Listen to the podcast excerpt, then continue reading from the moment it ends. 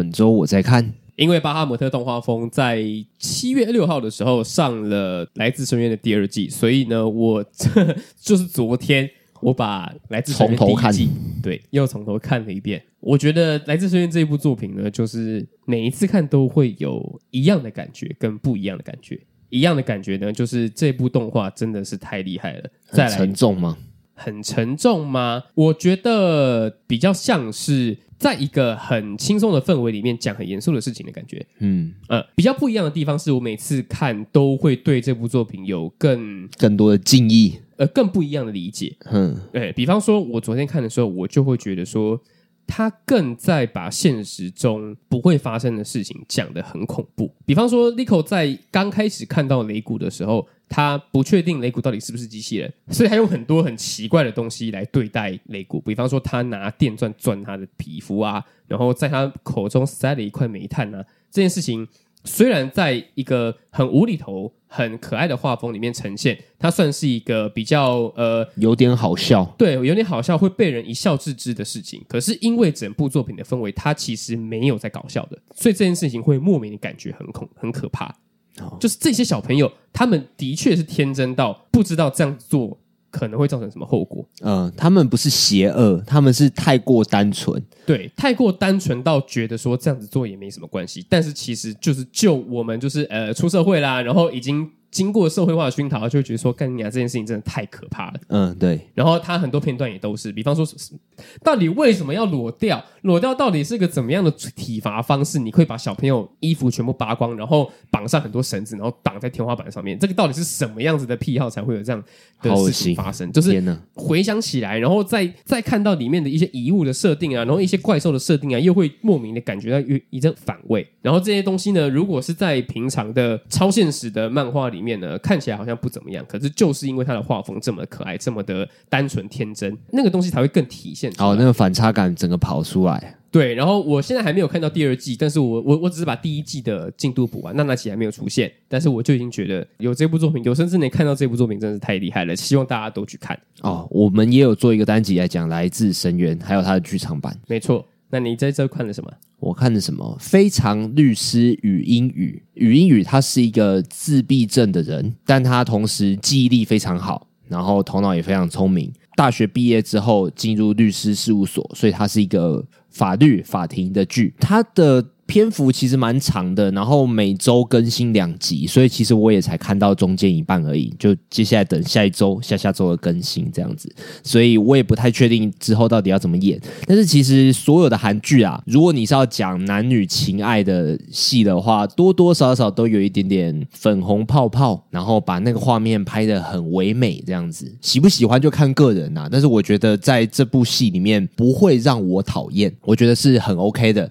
那戏中。就是两个重点嘛，一个就是法庭嘛，那另外一个就是自闭症，多多少少就是因为我们的戏还是要精彩嘛，所以你不太可能把法庭之间的那些事情全完全的搬上戏里面，那可能会变得有点无聊，所以他可能为了一些戏剧的张力，会做一些现实中的法庭比较少出现的事情。我我觉得那个没差啦，那个就是在合理的范围内，我都觉得就那样吧，反正大家就是看戏嘛。啊，第二件事情的话就是自闭症的描述啦。那我觉得它里面有讲对一件事情，就是其实自闭症它有，它只是一个大方向的一个类群而已。其实自闭症还是有去细分很多种不一样的状况，然后甚至于有些人他不能被称为病患，因为他的自闭症的程度不需要到治疗这样子，啊有些人可能会稍微严重一点点，然后并发了一些其他的症状，比方说。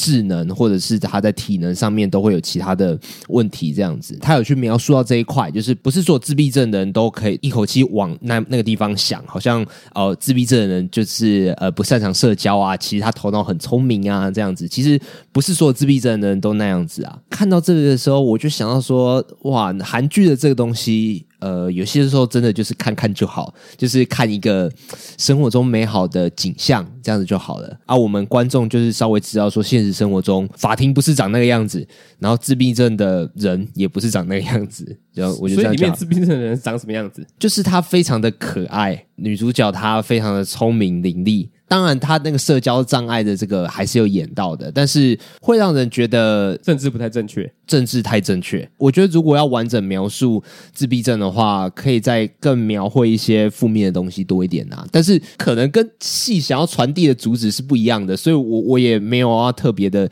去批评他，只是因为生长经验的关系，我接触到不止一个自闭症的人，所以我就知道说，呃，不是那样子。我是我我我知道自闭症有好几种形状，但是没有一种是这样，没有一种是那样子的。哦，因为我其实在，在呃学生时代的时候，我也就是也有一些就是自闭症的同学，然后有两个。那两个就是跟我同年龄，可是两个完全不一样。一个是超级无敌爱讲话，然后会很喜欢交朋友，可是他感受不到别人的情绪。对对对，就是他们有一个关键是，他们比较没办法感知到自己以外的世界。对，嗯。然后另外一个就是他超级无敌沉闷，然后不太爱讲话。嗯、然后也讲话的时候也不喜欢看别人眼睛，嗯，呃、对。可是他们两个都有个共同的兴趣，就是他们会很喜欢被捷运站的站名，他们会有一些自己很执着的事情。比方说，他一定要知道哪一路公车在哪一段时间会怎么样，或者是他会停哪一个哪一个站，他们会从起始站然后背到终点站的所有站名全部记下来，然后捷运站也一模一样。如果捷运开了一个新站的话，他们就会很兴奋，他们就很想要去朝圣去看。就是我有加那两个人脸书的好朋友，他们其实过得蛮开心的。然后他们也就是在追寻自己喜欢的事情，嗯，这样子。我觉得那两个同学都还蛮可爱的。嗯，然后虽然有时候我们会开他们玩笑啊什么的，就是比方说比较活泼的那个同学呢，他可能会到各班去叫谁谁谁的名字，嗯，然后我们其实就会有一点觉得嘲笑那个人，就是被叫名字的那个人。然后我们就会跟那一个同学说，就是哎，他叫什么名字？认识他，当他当朋友。然后大家就是会做这样子呃比较可怕的事情，这样子。我觉得都，我觉得小小朋友就跟来自这边一样啊，就是国小生真的有点太过单纯啊。哦、然后你不太知道说自己干嘛，不是你国小的时候，高中干。哎、欸，可是我我我我我我我自己先讲，我自己是完全没有做这件事情。嗯，可是我的同学们会，然后他们都会觉得就是这样很好玩、很有趣。可是我那个时候呢，也是当一个旁观，对，当旁观者啦，嗯、就是有时候可能会笑出来。可是其实我自己心里知道这样的事情不好，可是我没有站出来。哦，就对对，我就是旁观者这样子。因为我妈是特教老师啊，所以她她不是普通的国小老师，所以就是在放学期间呐、啊，然后放学的时候，有些时候可能家长在工作在忙碌，然后。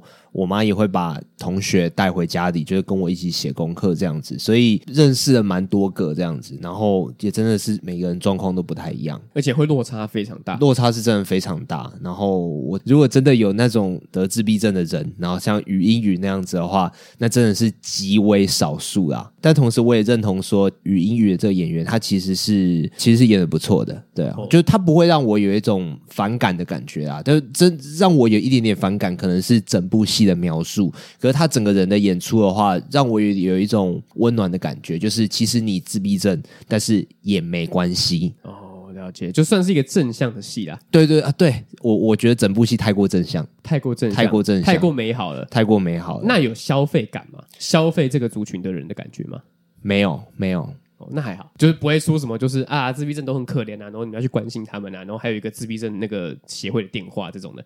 嗯、呃，没有，它里面其实也是有好人跟坏人，歧视的人跟伪善的人，嗯、就是我在帮助你。但是其实你不一定需要这种帮助的人，就我觉得这是这方面的描述还是有啦。但是我觉得啊，但整体我还是觉得太过正向了。那推不推荐大家看这部戏呢？一点点推荐，一点点推荐，一点就就不做看呐。但是就你要知道那是戏，你要知道那是戏。就像你，就像你法律系，你你也你看那个，你也一定会觉得有点头痛啊。对啊，我律师朋友就跟我说。律师到了法庭上就是被法官骂而已。这法官其实还蛮强势的，就不会像是我们看的法庭剧一样，就是律师在那边说的头头是道，然后法官在那边点头称谢这样子。没有没有没有，对啊，我就是我虽然没上过法庭，可是我一看就知道不可能是那样子。好了，那如果那如果真的要去看的话，去哪里看？Netflix。哦，Netflix 就有了。对，没有他独家的，他独家，他自 Netflix 做的，对他们做的。好，那你看的是来自深渊，现在巴哈姆特全部都有。好，OK，那我看的是非常律师禹英语。嗯，好，那接下来进入我们今天的正题喽。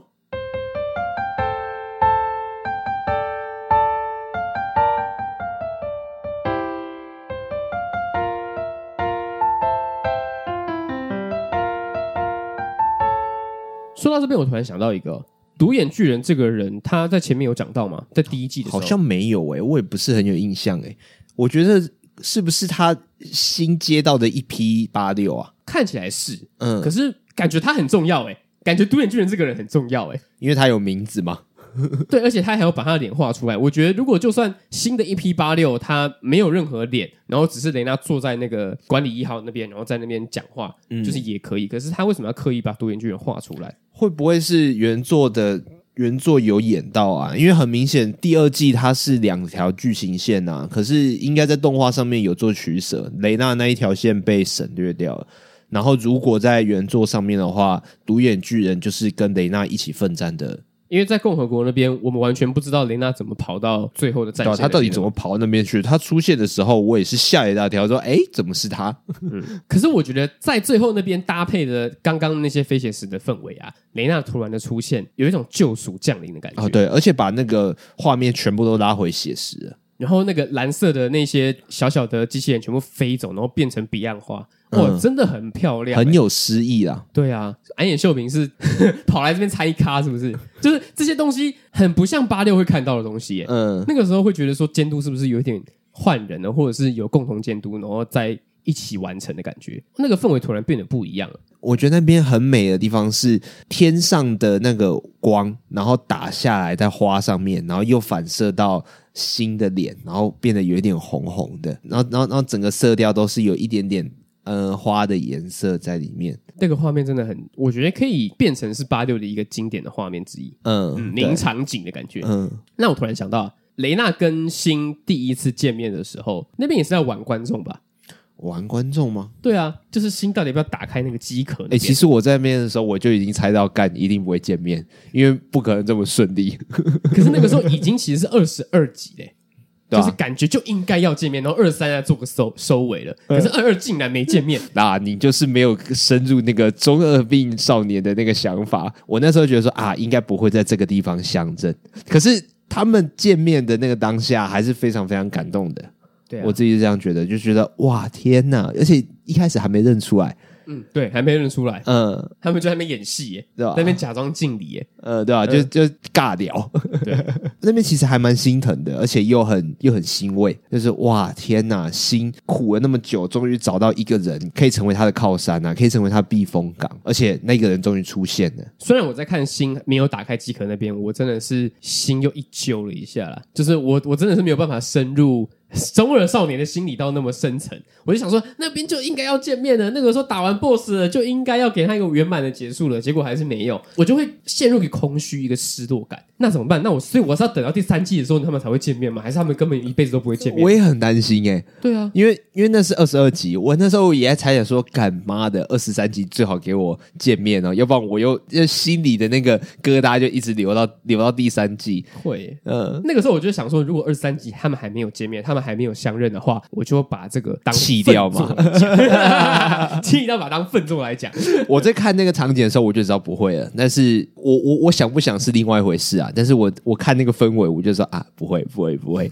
而且在讲结尾那边，我有一个小小小小不太能过的点是，大家一起都到了联邦了，这件事情、嗯、好像你太方便了。你觉得要有一两个人死掉？不不不不不不是不是不是，我我觉得没有人死掉这件事情呢还 OK。嗯，对，因为我喜欢这些角色，所以我觉得没有人死掉，我觉得就就是赞，就是赞。可是我觉得他们最后不是说共和国的白系种们接受联邦的救援吗？嗯，就有一个合作，就是说，哎，结果要带领你的军官，就刚好是这个人，你觉得有点太方便，是这这里吗？也不是、欸，我只是觉得说，哦，所以我要去联联邦，然后当一个什么特别的军官了。哦，那。客座军官，对啊，类似那样子的感觉。我刚看到的时候，我觉得有点太快了啦，小小快，小小快，把这件事情讲出来，好，那我就去，然后怎么样，怎么样，怎么样的，就是有点像是在交代事情的感觉。哦，有点被安排啊，而不是自己主动去创造事件。对，有点类似那样子的感觉。可是最后的结尾还是很开心的啦。哦，对啊，我觉得。第二季收在这边，然后不做第三季的话，好像也没差。我我自己这样觉得，就是你做第三季，当然就是有更多的故事。然后，如果你有新的主题要带出来，或者是有旧有的问题要再更深入，我觉得当然是欢迎啊，但是 OK 啊。但是第二季就停在这边，就是有一种好，我们要为了更美好的未来而奋战，耶、停在这边就我觉得也 OK 啦。我其实觉得也 OK，因为我其实认真在想说，第三季到底要讲谁的故事啊？你看，星也解决了，雷娜也解决了，那些战队你们全部都解决了，剩下还没有解决的是谁？那不就是小公主吗？嗯，对啊，小公主就是跟军团有很大的关系啊。然后她就会变成第三个主角。哦，天哪，好累哦！我哎、欸，我突然想到一件事情，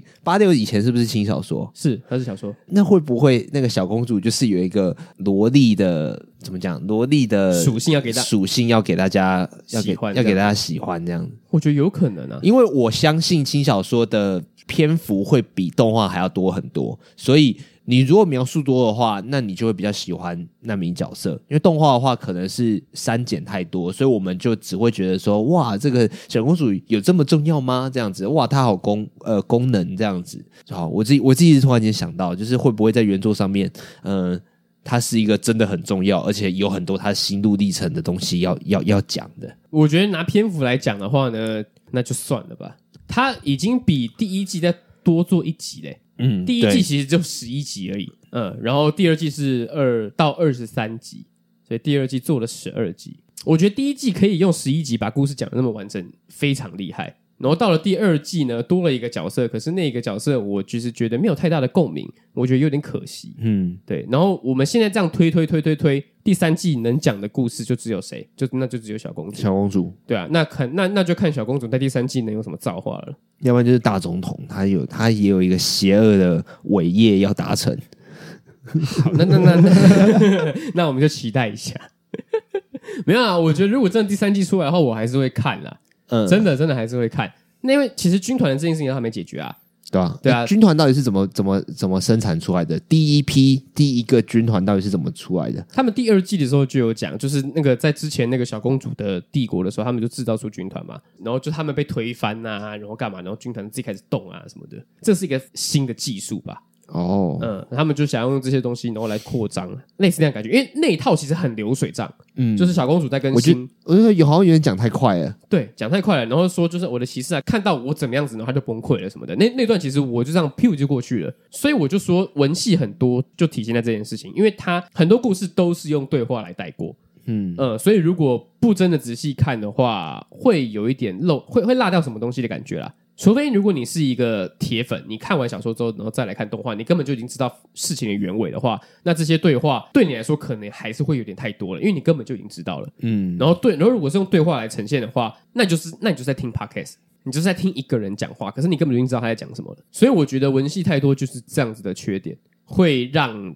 整部戏变得就是一直在说话哦，然后而而而且氛围没有建立的非常好。对，就是你讲话就是要让人听懂嘛。可是我其实因为我们两个其实都没有太 get 到之前的那个帝国到底发生什么事情。哎，对他这他好像有点讲太快，而且明明是呃，我觉得是重要的事情，是就是军团为什么成立，其实还蛮重要的，很重要。那我们就只能看第三季有没有再更详细一点的想法的，的解说这样子。对啊，反正我们现在应该其实算是是喜欢八六这部作品的。对，我喜欢，而且那个尤金他立 flag 实在是立太明显了啦。其实一开始的时候，我有感受到，就是觉得这个家伙必死无疑。就是他刚开始在那个图书馆出现的时候，我就觉得是干这家伙的问题。而且他，我一开始以为他是他也是白系种、欸，哎，他是白系种啊？嗯，没有讲吧？他妹也是啊。嗯，只是因为在联邦里面没有一个人就是有分的这么细，就是你是白系种，你也没差这样子。对，哦，OK。可是我想讲的是，他立 flag 实在立太明显了，就说什么下次放假的时候，我一定要跟我的妹妹出去玩。对，然后还特别把那个妹妹的照片拿给新看，你看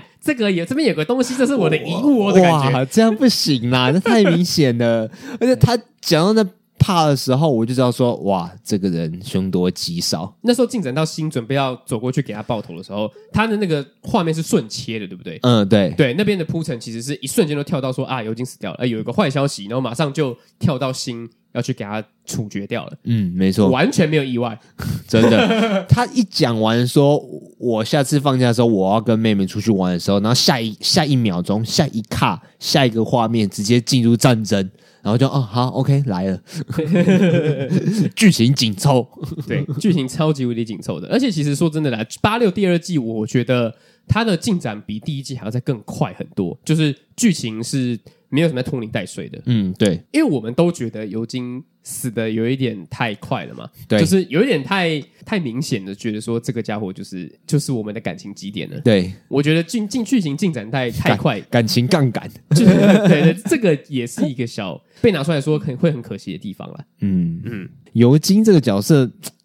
就还没有到非常非常的喜欢他，他就离开了。对啊，我们其实也没有对他太多的认识。对，就就知道是一个妹控。对，而且我觉得他被他妹妹那边，我不知道哎，我觉得剧情有点硬了。你说写信写那种很凶的信给？对啊，然后其实是另外一个队员，那个队另外一个队员叫什么名字啊？我忘记了。我是红头发，我是觉得说 Who are you？你是你是哪位？嗯、你怎么会这么重要？大家其实一边同情八六，但是一边又觉得自己比不上八六。嗯，对，因为他们真的太强了。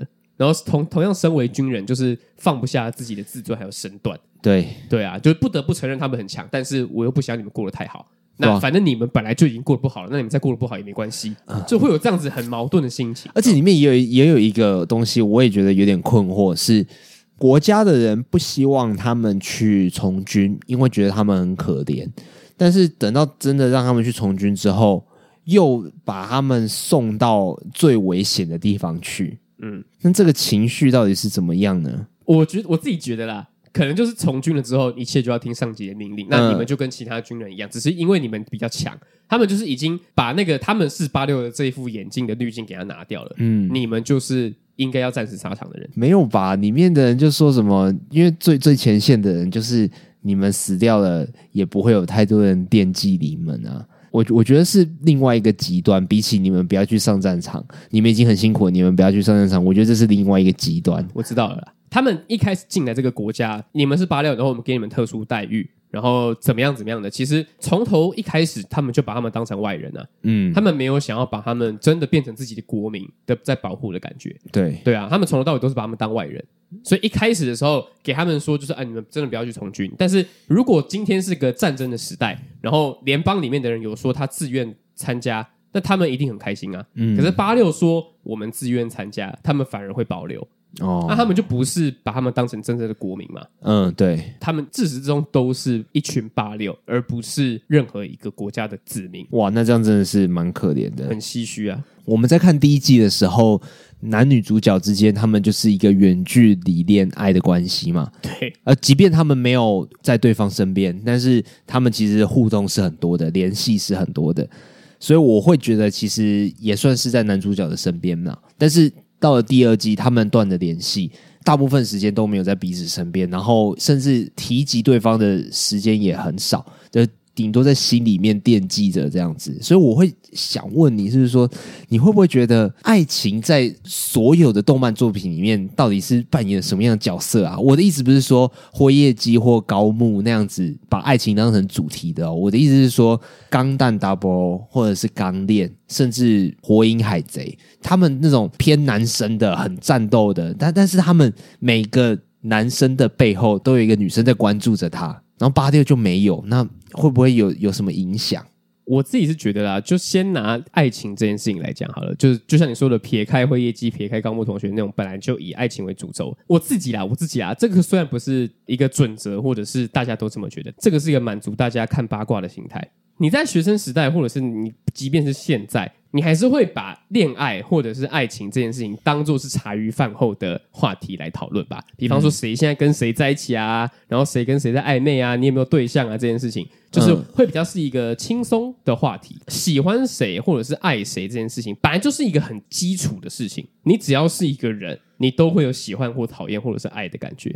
即便你像星那个样子，你看他对雷娜有好感啊，这样子。在这些比较议题比较沉重，战争啊，就像你刚刚说钢弹或者是八六这些东西，爱情比较像是里面沉重气氛的调味剂的感觉。嗯，对，就是我们会因为爱的人或者是喜欢的人而努力奋斗，甚至是改变自己。或者是对于把我喜欢我或我爱的人当做是一个奋斗的目标，然后来前进的感觉。可是八六的第二季好像就是少了这一位。我其实，在看第二季的时候，有一点觉得心他在最迷茫、然后最困惑、然后最痛苦的时候，雷娜突然的出现，然后他有一种顿悟的感觉。嗯，对，就是在后面小公主也有跟星讲说，就是你要找到你这目目标是什么。然后我觉得你也找到了。然后那个时候星有一个。浅浅的一笑，我觉得他想到的其实就是雷娜。只是他没有做的那么明显而已。对，哦而因为在那个意识流的那些呃东西里面，其实也是有出现雷娜的。然后雷娜是在他的队友们全部消失之后，然后后面缓缓出现一下下这样子。哦，嗯，所以我觉得他其实是有提及的，只是没有像刚才 Double O 啦，或者是我们前面看的钢炼，或者是上礼拜讲的魔法水果篮一样，就直接大清特清那样子。他没有讲的这么的明显。可是我觉得，其实他是把这件事情潜移默化的放到观众的心中的。哦，原来是这样。对，就像我们在看刚刚那 Double 的时候，刹那跟那个王女的关系啊，嗯，对我我我就我就是想讲这种，就是爱情明显不是钢弹的主题，可是在某些时候，他又会扮演重要的角色。对，嗯，然后他也会去影响整部作品的风格，把他的风格稍微拉回来一点点。大家如果真的要想的话，男女有没有纯友谊在动漫里面这件事情，我觉得其实也是有的。嗯，就是鲁夫跟娜美还有罗宾，呃，对，那个就真的是纯友谊了。那个玩他们玩他们完全没有一丁点任何的爱情的成分在里面。嗯、但是这个也主要也不是海贼王想要讲的主题嘛。这些比较沉闷或者是氛围比较凝重的动画里面，加一点爱情的元素，会瞬间的把观众拉回现实。用爱情的角度去制作、去诠释，比较有可能得到共鸣。对，而且就像我刚刚前面讲的，如果喜欢跟爱本来就是一个最基础、生而为人会有的、最容易理解的感情，里面动漫的角色就会变得更贴近人一点哦。因为就拿钢弹 Double O 来当例子好了，如果刹那 F 赛耶从头到尾都是像一个机器人般，我就是钢弹，然后在那边杀人的话，那他就是一个男生的东西，他就是一个杀人的机器，他连 一点人味都没有。嗯，对，他也不会去考虑人的感觉啊，或者是什么样，他就是那他做这些事情是为了什么？然后我觉得最简单、最方便的，当然就是爱情了，但是也最真实啊。对，最真实、最贴近人的心理嘛。因为你有时候你真的找不到你做这件事情到底是为了什么，然后这件事情刚好就这么的前面，Okay. 所以我觉得总括而言，恋爱这件事情在动漫里面占了什么角色？我觉得第一个是让角色更贴近人。嗯，然后再来是把所有沉闷跟严肃的氛围，把它调剂的比较圆滑一点。嗯，然后再来就是让观众有一种怦然心动，然后粉红泡泡的感觉。嗯、对，这个东西会让我们看的比较舒服。哦，就像比方说，就即便是巨人这种风格的作品，它也是有爱情的成分在里面啊。对啊，而且巨人里面更多的是不确定是不是爱情。嗯，就像李维兵长跟他的左右手一样，就是被亚尼踩死的那个。嗯，他到底跟他有没有关系呢？不知道。但是我们就会去猜，我们就会去想，为什么李维到底是因为他是他的部下所以重视，还是他跟他有进一步的关系？嗯，就是这件事情是我们第一个会想到的，因为毕竟是异性，偷八卦一下。对啊，对啊，对啊，就是我们本来就会喜欢八卦，所以不管你是想要做什么样风格的漫画，你都不能去逃避爱情这件事情，甚至于你要善用。而且再说更深一点的话，如果你身为创作者，你要去创作一部小说也好、漫画也好、动画也好，你都还是要站在观众的角度去审视自己的作品。嗯，就是观众如果看到这两个角色有什么互动，他们会不会去猜想他们有什么，然后要不要给观众一些期待，或者是？给他一个确定的关系，这样子哦，了解。嗯嗯嗯，我觉得多少都会想到这一成分了。即便你身为创作者，你没有要给他们一个关系的话，那你也要说清楚。哦，你我我如果想要做一个战斗的漫画，然后主角就是一男一女的搭档，那我我就是要为这两个人做一点火花才好看嘛。但我现在想到的是《咒术回战》，虎杖跟丁崎野蔷薇就是没有任何关系吧？没有任何爱情的火花，哦，对，他们没有任何，他们没有任何爱情的火花。对啊，他甚至连伏黑跟跟丁崎都没有吧？有哎，对耶，哎，对耶，干，怎么那么快就想到一个反例啊？咒术回战是里面一点爱情的火花都没有吧？哎，五条有跟谁有吗？五条跟我自己心目中会觉得是那个歌姬啦，那个老师哦，那个巫女服的那个，对对对。然后三轮侠他是喜欢五条的啊。但是他不是主角，我觉得那个分量感不对，嗯，就很像是半路杀出来一个雏田的感觉，这样。我我觉得不是，总总总是你看到男生女生出现在画面里面，你多多少少还是有一点点猜想的。对啊，所以我觉得《咒术回战》就是完全不把男女的东西做的太出来、太前面，嗯，也是给观众一个确定，就是跟他说，虎杖不会在这部漫画里面。有任何爱情元素，除非之后遇到什么其他人，哦、那再说。至少现在的女角不会。现在不是。对，如果如果我真的以后真的要做个爱情元素出来的话，那我会跟你们讲。哦，我我不是不描写，我是描写成没有。对对，他是描写成没有，他根本不打算要讲。好，OK，了解。节目尾声，日文小教室。 请教。这句话呢，是跟我们上半集那个好几个月前的八六上半集有对照的哦。哦，真的啊？上半集我们教的日文是希望雷娜不要忘记星，还有他们一群人。这一集呢，哎，雷娜回应了，他就说“忘れません”。嗯，其实就是回应到说， 虽然剧情上面没有一直去惦记着他们，可是他。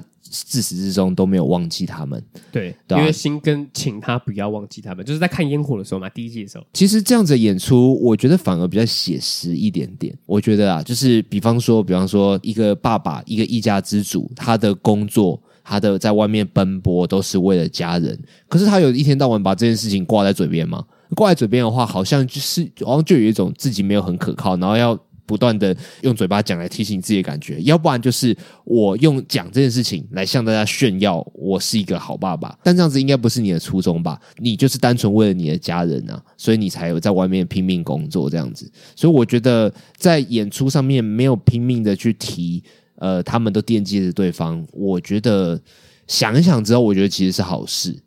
就跟你突然跟你爸妈说我爱你，他们就知道好你要零用钱了，对，感觉 对啊对啊对啊。如果真的爱的话，你应该是在行动上面表示啊，嗯，通不通就说我爱你，或者说我不会忘记这样子，可能稍微稍微的太多狗血，对啊。等到你真的遇到了那个呃紧要关头的时候，想要说我爱你，人家就觉得哦，就跟平常一样嘛，对对，对啊，那。